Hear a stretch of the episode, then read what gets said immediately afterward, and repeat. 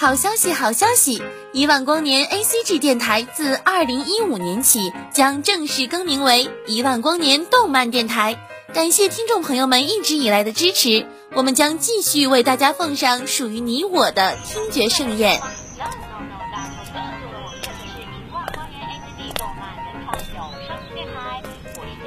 小朋友，你在干什么呀？我在听动画呀。啊？动画还可以听的，一万光年的哥哥姐姐们讲的超棒呢！一万光年动漫电台听得见的有声动画。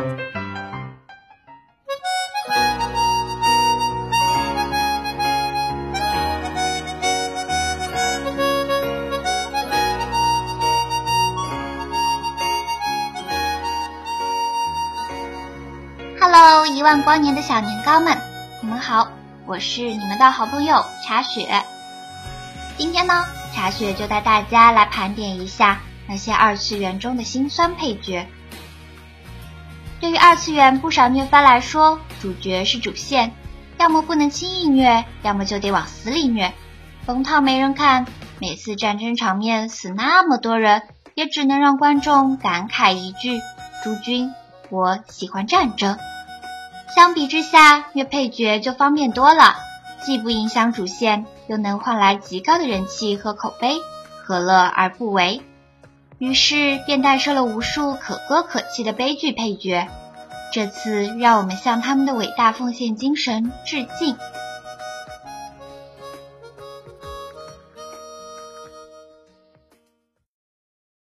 One，风衣日和，出处。天降之物，发条装置之哀女神，心酸指数三颗星。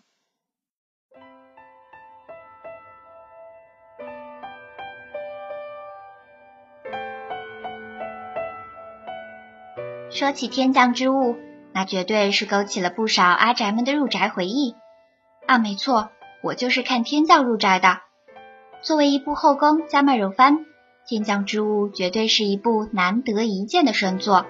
因为其不仅满足了众绅士挑剔的胃口，从三无到傲娇，到天然，再到人妻女王，巨乳平乳一应俱全，又别出心裁的选择了十分讲究的虐心剧情，既有虐妹子，又有少女情怀，还有那么一丝丝青春的伤感。总之，这么全面的动漫，绝对是堪称卖肉界的典范。尤其是《天降之物》剧场版《发条装置之安女神》中。观众以一个在正剧里全程龙套的妹子视角，再度回顾了一遍整个剧情，然后在接下来，作者又用妹子的生命告诉我们，无视女主还跟男主暧昧不清是没有好下场的这个深刻的道理。不过平心而论，风衣日和的单纯与痴情着实令人感动不已。相比正剧里其他几位女主角。风衣日和没有极为明显的男性向属性，有的只是如邻家妹妹一样的温柔与善解人意。也正是这一点，让日和的人气直线上涨，甚至有赶超几位女主角的倾向。只可惜在剧场版里被虐了，日和痴情的暗恋着男主角，却始终得不到回应，着实让观众跟着心酸了一把。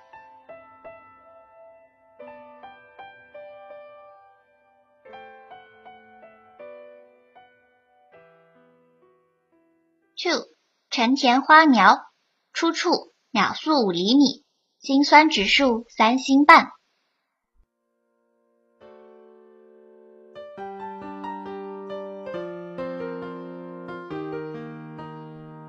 秒速五厘米绝对是二次元知名度最高的几部动漫之一，以新海诚绝美的场景和令人感慨感动的剧情，历来为人们称道。想来至今。人们都还记得第一章《樱花超》里面男女主人公青涩而又浪漫的初恋，为了所爱不远千里来相见的那份纯情与感动，以及最后物是人非、各自拥有不同生活时的无奈。诚然，这部动漫的亮点就在于对于初恋的完美诠释，让人们在感动的同时，也产生了深深的思考。尤其是结尾，两人最后一次的相遇。却被疾驰而过的火车阻碍了视线，有多少人都在捶胸顿足的怒吼道：“炸火车！”然而，又有多少人在关注主线之余，注意到了第二章《太空人》里面那个阳光活泼的女孩成田花苗呢？相比男女主角，成田花苗的人气要弱很多，甚至不少女主的脑残粉要去黑她是小三之类的，简直心酸。多么活泼热情的姑娘啊！明明只是暗恋了男主一下，且不说最后又是以悲剧结尾，至此之后又逐渐被人们遗忘，单单是暗个恋就要被黑来黑去的，太可怜了吧！新海诚在第二章里以成田花苗的视角。描述了男女主人公分开之后男主的故事。花苗充其量只是一个观察者的身份，一个好好的元气少女却那么卑微而又认真的暗恋着男主，我实在是除了心酸也别无他想。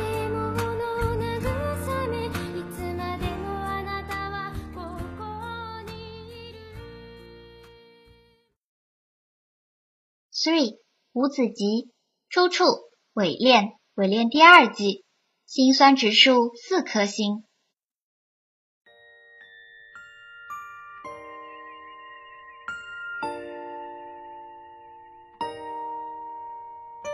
作为新房昭之难得的青春恋爱系作品，《伪恋》几乎在上映之初就获得了极大的好评。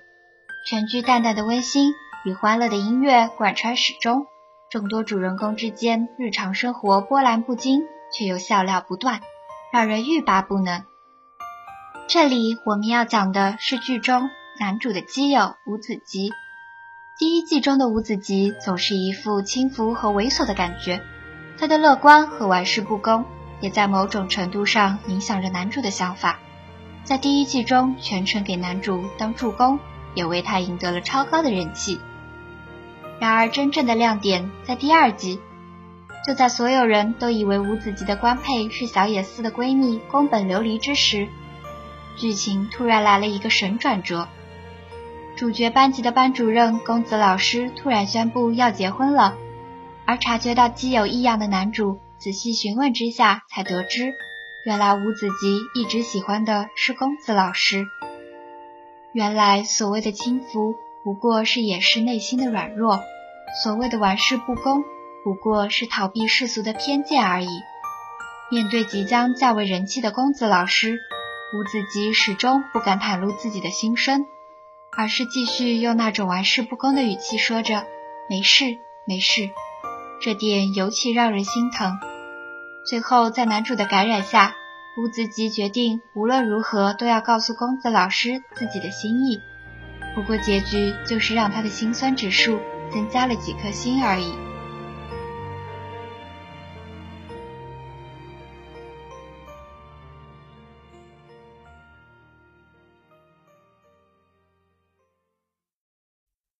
《Four 笑条记》出处《罪恶王冠》，心酸指数四星半。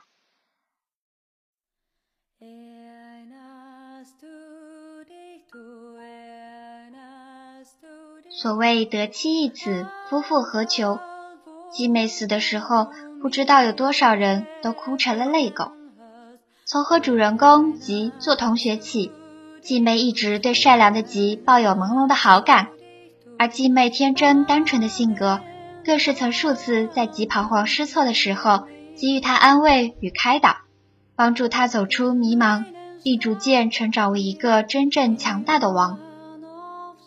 季妹的爱与启妹不同，季妹的爱正如其虚空治愈绷带一样，是温暖与包容的爱，是与母爱类似的极为特殊的爱。一直以来，季妹都是默默地守候在吉的身边。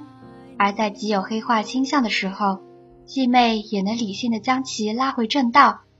正所谓是集智慧与温柔于一身，既理性又性感，堪称人妻典范。然而，就是这样棒到不能再棒的好姑娘，在好不容易熬到该告白的时候，却因为救急而死。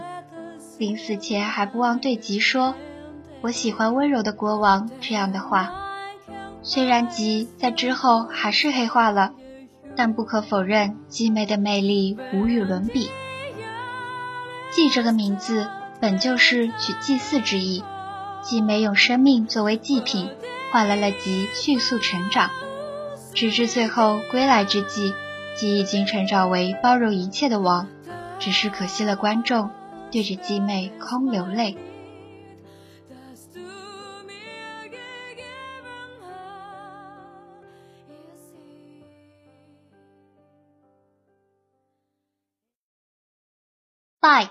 七公至阴，出处：周二病也要谈恋爱第二季，心酸指数五颗星。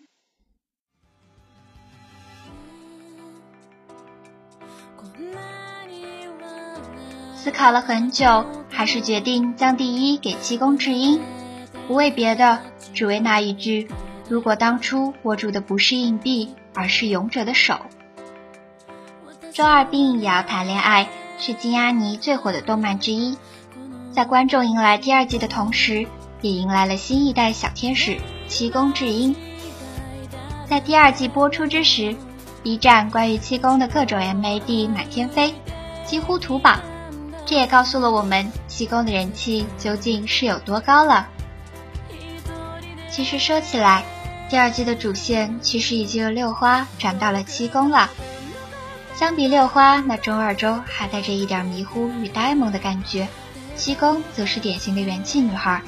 从她出场的第一次笑开始，我就牢牢记住了七宫智英这个名字，以及她那令人印象深刻的笑声。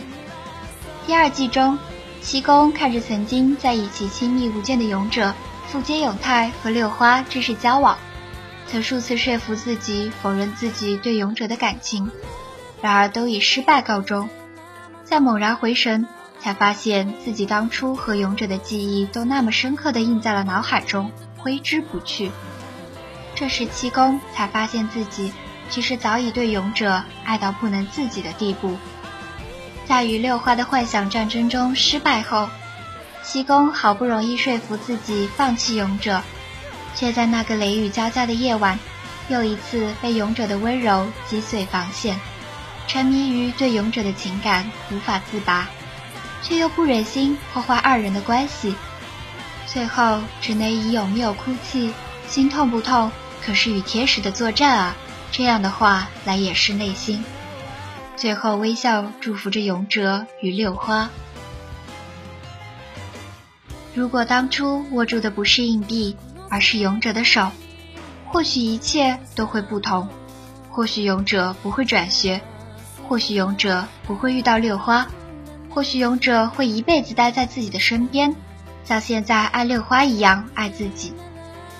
可惜，也只是如果，是永远都无法成真的如果。